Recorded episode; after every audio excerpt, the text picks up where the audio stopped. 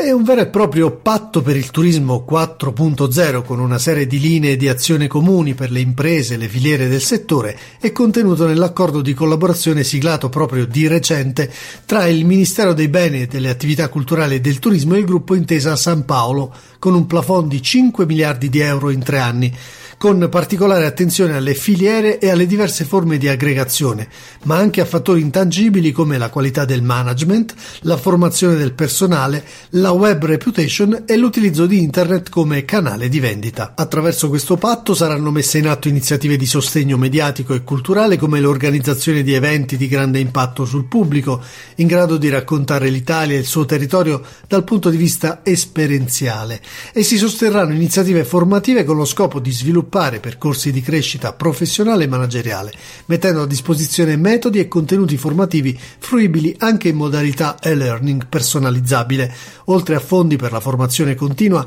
e prestiti d'onore per percorsi di studio, non solo a livello accademico. Sostenere il turismo in modo così incisivo consentirà probabilmente all'Italia di crescere ancora di più ed essere competitiva a livello internazionale, oltre a garantire maggiori posti di lavoro e uno sviluppo nel medio-lungo periodo.